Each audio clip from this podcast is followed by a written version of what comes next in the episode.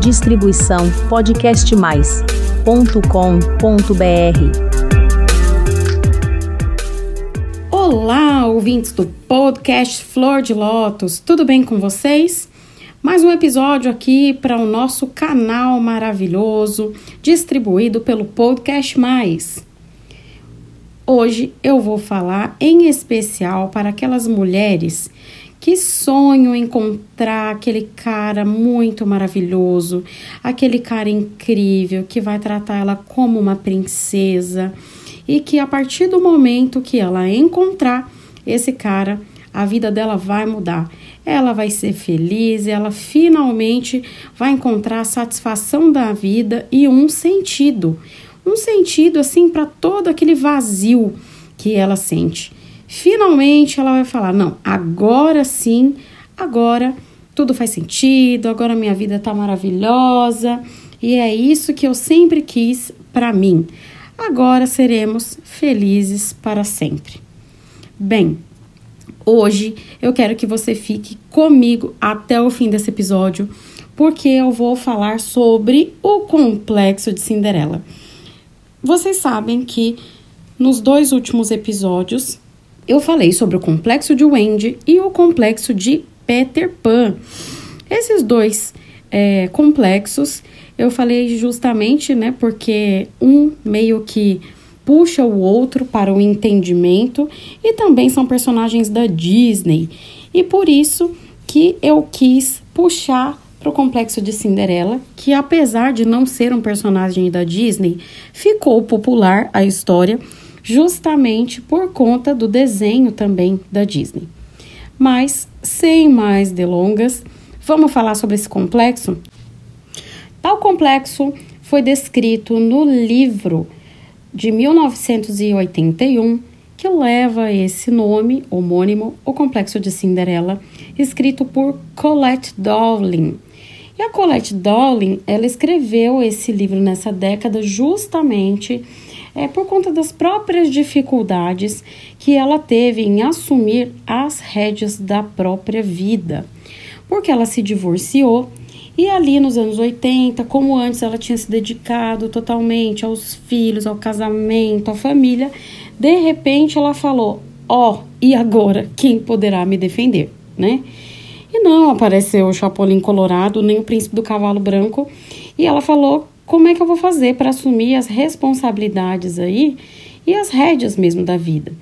E a gente precisa dar alguns passos para trás para entender como assim, né? Anos 80, uma mulher não era adulta, ela era incapaz, Priscila?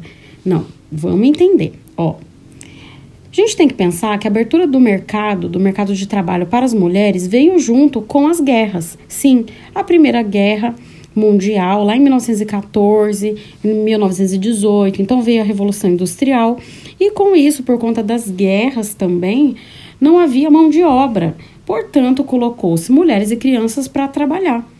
E depois, em 1939 1945, mas a forte introdução das mulheres na universidade, a revolução sexual, o feminismo a partir dos anos 60 é que introduziu de fato as mulheres aí nesse mercado de trabalho.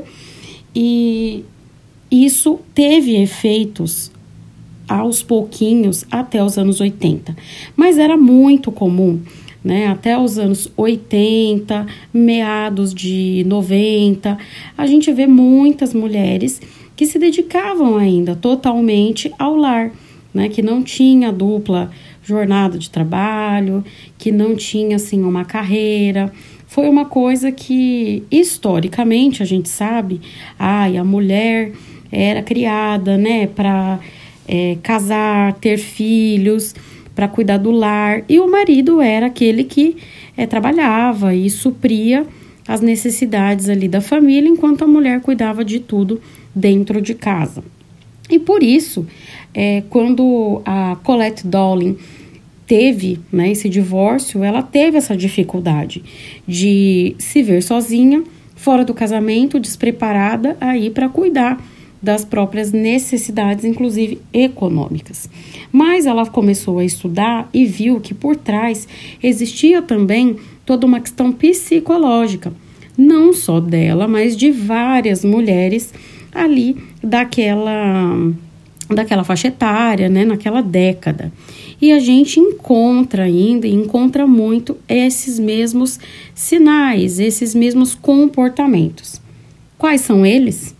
Bem, os comportamentos são exatamente é, o da Cinderela, né, que ficava ali com aquela vida de escravidão, de servidão, esperando quando o príncipe viesse resgatá-la. E na verdade ela não estava bem esperando, como era o caso da Rapunzel, mas ela teve uma vida diferente quando o príncipe veio e a tirou daquela vida de sofrimento. Então era uma vez. Então a, a mulher que tem esse complexo de Cinderela, ela fica sempre sonhando, ai, quando eu arrumar, né, um príncipe, ai, ele vai ser é, bonito, ele vai ser rico, ele vai ser gentil, ele vai ser agradável, ele vai ser romântico, ele vai ser tudo isso, né? E também a pessoa tem aquela ideia de que ela é incompleta. Eu sou metade, eu sou metade da laranja, eu preciso de um outro, eu preciso buscar esse outro. Ela tem essa dificuldade de viver sozinha e muitas vezes se ela não está com alguém, ela tem esse sentimento de que a vida não tem sentido. E a sua vida, né, o sentido da sua vida, toda a sua existência e toda a sua realização é voltada para a busca de um par romântico. Então, isso é um complexo de Cinderela. Tem pessoas que me procuram e falam: Ah, é porque eu sonho encontrar um cara bacana, cavalheiro, etc. Eu tenho a síndrome da Cinderela. Não, você não tem. Né? Porque você quer um cara bacana, um cara legal, um namoro saudável, né? um casamento muito de companheirismo, etc. Isso não significa que você tem um complexo de Cinderela. Se você sonha em casar, ter filhos, sabe, todas essas coisas, isso também não significa que você tenha um complexo de Cinderela. O complexo de Cinderela, ele existe quando a pessoa faz disso a sua razão de existir, né? Então, ter isso como um sonho, ok, mas ah, eu só é, vivo eu respiro, eu como e durmo somente pensando nisso. Enquanto eu não atingir esse objetivo, eu não é, alcançarei a felicidade. Eu só terei a felicidade quando aparecer o outro na minha vida. Eu não sei ser feliz sozinho. Então, é, são coisas que é uma expectativa de ter um salvador, de ter um resgatador, uma pessoa que seja responsável total pela sua felicidade. Isso sim é um complexo de Cinderela. Percebem como é diferente uma coisa da outra? E por que, que é muito complicado e por que, que pode ser muito perigoso este tipo de complexo? Como eu disse, né, buscar um amor, né, e sonhar com um amor não tem problema nenhum, mas é muito perigoso porque você pode e ficar à mercê e pode, como assim como a Wendy, cair nas garras de muitos abusadores. Porque nessa ânsia de querer tanto ser amada, querer tanto um resgatador, querer tanto esse príncipe perfeito, você vai engatando um relacionamento no outro ou vai realmente caindo na teia dos é, estelionatários, né, das pessoas que cometem é, realmente abusos, como até um abuso narcisista. Então, tem um documentário muito bacana que é o Golpista do Tinder, o qual eu fiz uma análise psicológica dele aqui também. Eu vou deixar linkado na descrição desse episódio para que você ouça. E uma das pessoas que foi vítima, né, no documentário, ela fala, conta a história dela, ela é uma mulher que tem o complexo de Cinderela. Porque ela fala exatamente disso. Ah, porque eu sonhava com o príncipe encantado que vai me resgatar no cavalo branco. E ela sofreu o golpe, ela sofreu tudo que sofreu e continua ainda com essa ideia. Né? Ela não desistiu. Ela tem essa ideia de alguém que vai resgatá-la e ela será, eles serão felizes para sempre. E não é assim que a vida funciona, né? E hoje, né, a gente pensa nesse complexo de Cinderela Não, a mulher que sim, ela trabalha, ela é independente financeiramente, ela não é como lá nos anos 80, como a própria Colette Dolling, que teve as dificuldades aí, né, para cuidar da própria vida num primeiro momento, mas a gente pensa nessa mulher que aceita qualquer coisa só para não ficar sozinha. Esse é o perigo de ter este complexo. Atualmente também a psicanálise fala de mulheres que idealizam um homem.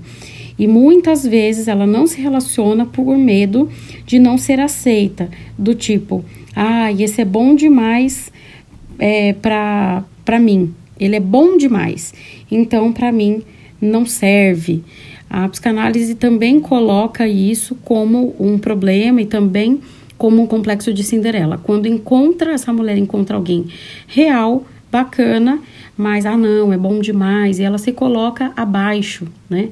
Porque ela acha, apesar dela esperar esse príncipe do cavalo branco, etc., ela também corre de pessoas boas e reais.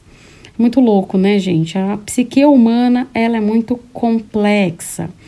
E, bem, para finalizar, a questão, né, para a gente ser saudável e pensar em como se relacionar de maneira saudável, é sempre o autoconhecimento, é sempre a gente buscar o nosso equilíbrio, estar feliz consigo mesmo. Como eu sempre digo, para ser um bom par, antes é preciso ser um bom ímpar, porque senão, né, a gente está construindo uma casa é, em cima de ruínas e não tem como, né? Pensa que você está comprando uma casa, assim, um terreno que está com uma casa toda velha, desbagaçada, cheia de ruínas. Para você construir uma nova, você tem que demolir essa, é, aplanar o terreno, para depois começar a construir algo bom, sólido de fato. E o relacionamento é a mesma coisa, né? Porque senão você vai trazer alguém para morar dentro da sua casa, é como se você estivesse trazendo alguém para morar dentro de uma casa mal assombrada, sabe? Cheio de fantasmas, cheio de coisas ruins. Então, a gente precisa primeiro fazer a nossa faxina interior para que a gente possa receber pessoas, né? Então é sempre se amar primeiro, buscar curar as nossas feridas para não sangrar em cima dos outros e realmente estarmos prontos aí para poder trabalhar é, em conjunto, né, com a outra pessoa. É a diferença é querer ter alguém e precisar ter alguém, né?